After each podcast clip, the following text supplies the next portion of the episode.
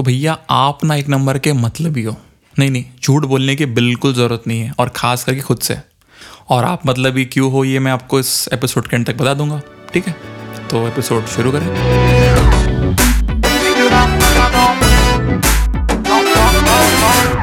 Hello जी, अस्सलाम नमस्कार, मैं हूँ आपका आवारा यार दानिश, और आप सुन रहे हो आपकी अपनी पॉडकास्ट जिसका नाम है यार लंबी नहीं करो प्रोड्यूस बाय आवारा परिंदे साउंड स्टूडियो तो जी, आज का मेरा सवाल आपसे सिर्फ़ यही है, वो है सिंपल हम पढ़ते क्यों है? ठीक है, किसी की दुख तिरक पे मैंने हाथ रख दिया है बट फिर भी, सवाल तो वही है, हम पढ़ते क्यों है? क्या मिलता है पढ़ के? वैसे जवाब तो कईयों के पास होंगे अलग अलग बट एक कॉमन जवाब है, वो है यू नो नॉलेज पाना नॉलेज हासिल करने के लिए।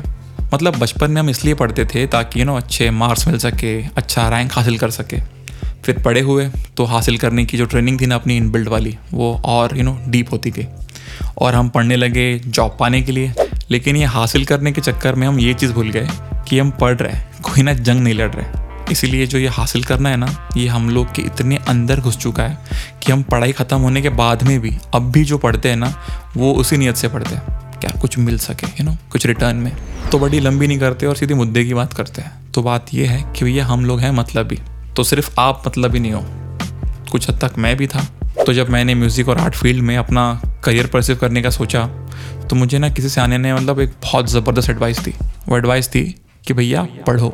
अब मैंने बोला, ठीक है, बहुत सही है आपका एडवाइस पढ़ो।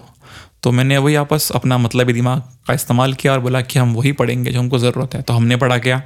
Composition composer scoring production writing mixing mastering यहाँ तक कि मूवीज़ देखने जाओ तो वहाँ पर भी हम देख रहे हैं इसलिए ताकि हमको नॉलेज मिल सके।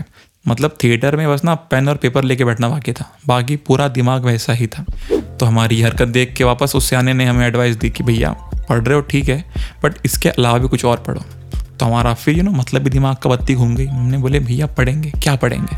नॉन फिक्शन क्यों? क्योंकि अगेन पाना है भैया। ना दिमाग के अंदर हासिल। लेकिन हम इन सारे प्रोसेस में ये भूल गए कि नो पढ़ाई सिर्फ़ नॉलेज हासिल करने के अलावा कुछ और भी चीज़ है। कुछ और है यू नो एक्सपीरियंस करना और किसी के एक्सपीरियंस से सीखना। तो देखो, अब यहाँ पर भी मैं मतलब भी हो रहा हूँ बट ठीक है, थोड़ा चलता ही है ना। वैसे गौर की जाए तो नॉन फिक्शन पढ़ने से हमें क्या मिलता है? मतलब कहानियाँ पढ़ के हमें क्या ही मिल जाता है? तो जब भी आप कोई कहानी पढ़ते हो ना तो कुछ पल के लिए आप उस कैरेक्टर को जीने लगते हो। वो ज़िंदगी आपको अपनी से लगने लगती है। अब रोज़मर्रा की ज़िंदगी में हम लोग के अंदर ना ऐसे कई सारे इमोशंस होते हैं, जो हम लोग कभी एक्सप्लोर कर ही नहीं पाते। वो काम करती है कहानियाँ। मसलन, माँ बनने की फीलिंग देखो, मुझे तो आई नहीं है और ना ही कभी आ सकती है। लेकिन वो फीलिंग होती क्या है?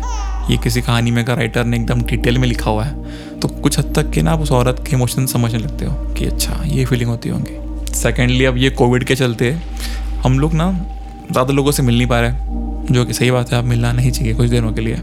लेकिन ना मिलने से जो हमारी सोच है, वो अपने आप तक ही महदूद है। मतलब आपकी कोई सोच को काउंटर करने वाला या यू नो फ्रेश पर्सपेक्टिव देने वाला है ही नहीं। तो यू नो आप अपने ही डोम में या अपनी ही दुनिया में सही हो।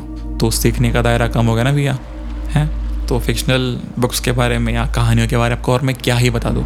एग्ज़ाम्पल कि अगर आप कोई कहानी पढ़ रहे हो तो आपको उस कहानी के यू नो एरिया के लोगों की मैंटलिटी समझ में आती है, वहाँ की सोसाइटी कैसी वो समझ में आता है जोग्राफिकल स्ट्रक्चर और ये सब कुछ आप जानना चाहते थे पढ़ के क्या?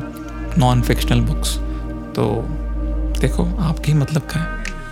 वैसे सोचने की बात तो ये है कि कहानी के ज़रिए हम जो सीखते हैं, वो ना बड़े ही आसानी से हम लोग के दिमाग में घुस जाती है और भुलाई नहीं भूलती, समझे? वैसे भी बड़ी हम इस दुनिया में हो या ना हो, कहानी और किस्से ही है, जो यहीं सालों साल घूमते रहते हैं। तो जो आज मैंने इतने विस्तार में लंबी की है, इसमें आपको बोलना सिर्फ़ यही था कि आप मतलब ही हो। तो क्या हुआ? ठीक है, पढ़ो। फ़ायदा उठाओ है जी? तो मैं हूँ आपका और यार दानिश। ये आज का एपिसोड था। आप सुन रहे थे आपका अपना शो जिसका नाम है यार लंबी नहीं करो। प्रोड्यूस बाय वारा पर इन दिस साउंड स्टूडियो तो अगले हफ़्ते इंशाल्लाह फिर मुलाकात होंगी। तब तक के लिए शुक्रिया।